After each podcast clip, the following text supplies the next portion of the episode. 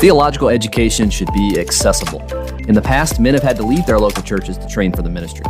At Covenant Baptist Theological Seminary, you can now complete a seminary education while staying in your own church and being mentored by your own pastor. For more information on how you can receive informed scholarship with pastoral heart, check out our website, cbtseminary.org.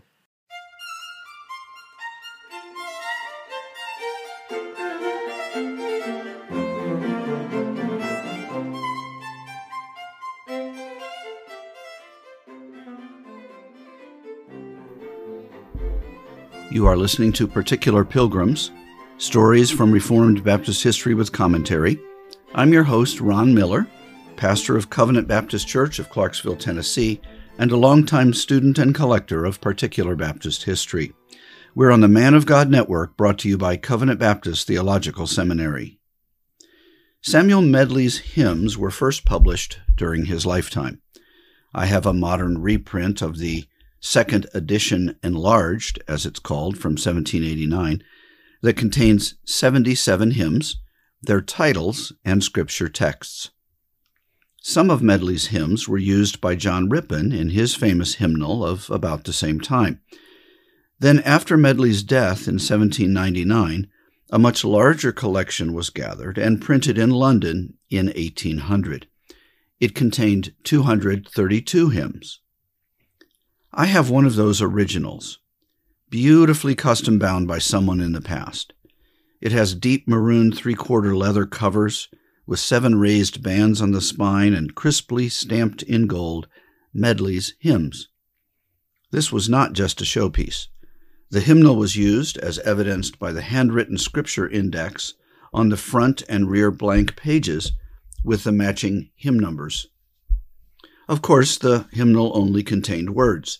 There are no tunes, since those were commonly not joined in hymnals until later. But Medley is said to have been one of the first to individually print his songs for the use of the congregation. The usual method of singing hymns was by doing what is called lining out. The leader would sing or chant a line or two, and then the congregation would duplicate it. This would allow congregants who couldn't read or afford a hymnal to sing in worship. But Medley had some of his own hymns printed on a single piece of paper called a broadside and given out so they could be sung without prompting. In a foreword to one edition of his hymns, Medley gave the reasons why he allowed them to be published. First, there was the quote, repeated and earnest entreaty of many worthy and pious friends whose judgment he bowed to.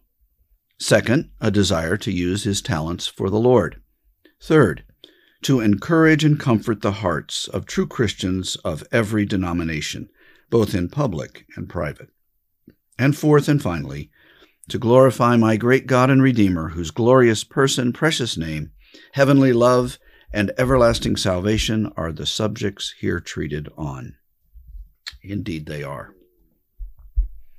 Most of Medley's hymns were written for the worship services of the Byrom Street congregation in Liverpool, where he pastored. They focused on the main idea of the sermon text and often repeated it as a last line.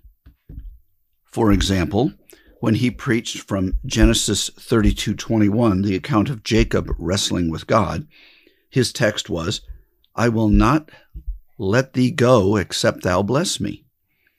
To help the congregation fix that point in their minds, he wrote 11 verses using common meter, that is, eight syllables, six syllables, eight, and six.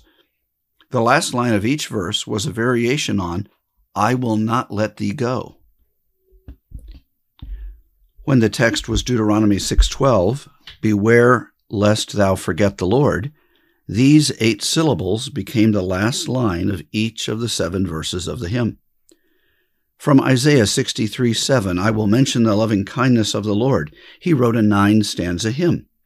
The final line of each is a variation of His loving kindness is so free, with the last word being changed to great or large or strong or near or something similar.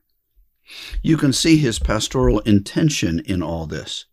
He wanted his people to fix the great truths of Scripture in their minds by reading, hearing, and singing the Word of God in his worship. Another pattern is obvious after studying his hymns.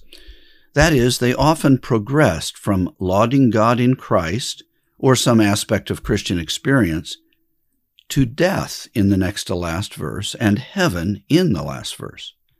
Again, his pastoral purpose seems obvious. He wants to give a full and balanced gospel sermon in the hymn.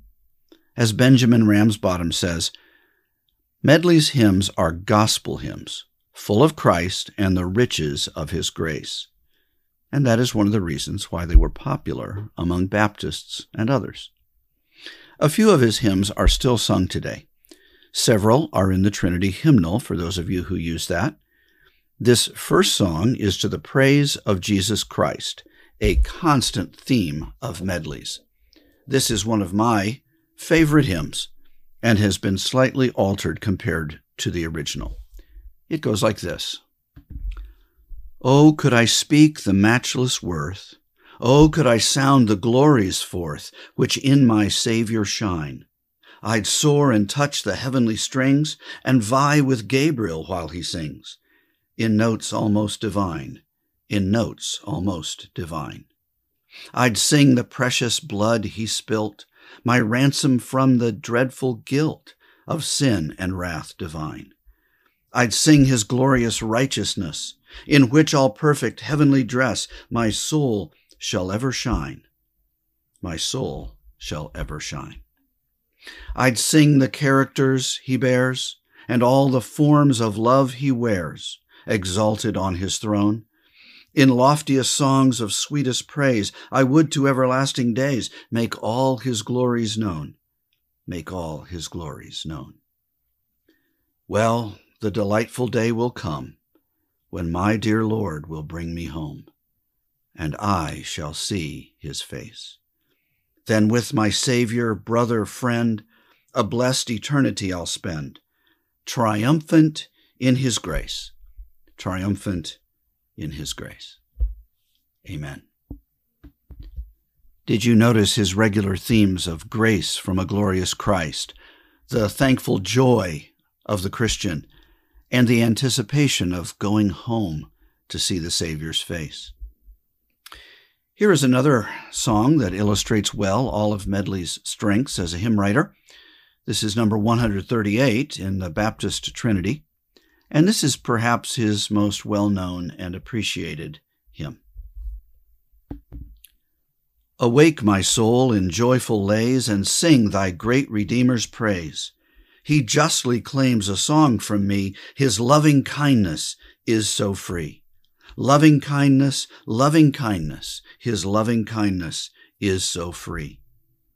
He saw me ruined in the fall, yet loved me notwithstanding all and saved me from my lost estate. His loving kindness is so great. Loving kindness, loving kindness, his loving kindness is so great.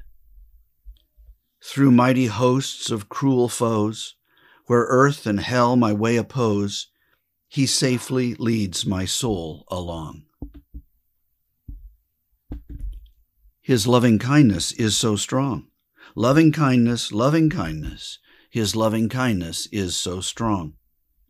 So when I pass death's gloomy veil, and life and mortal powers shall fail, O oh, may my last expiring breath his loving kindness sing in death. Loving kindness, loving kindness, his loving kindness sing in death. Then shall I mount and soar away to the bright world of endless day there shall I sing with sweet surprise his loving kindness in the skies, loving kindness, loving kindness, his loving kindness in the skies. I hope these examples spur you to explore some of the riches of Medley's hymns. Thank you for listening today. This is Ron the Baptist wishing you grace and peace.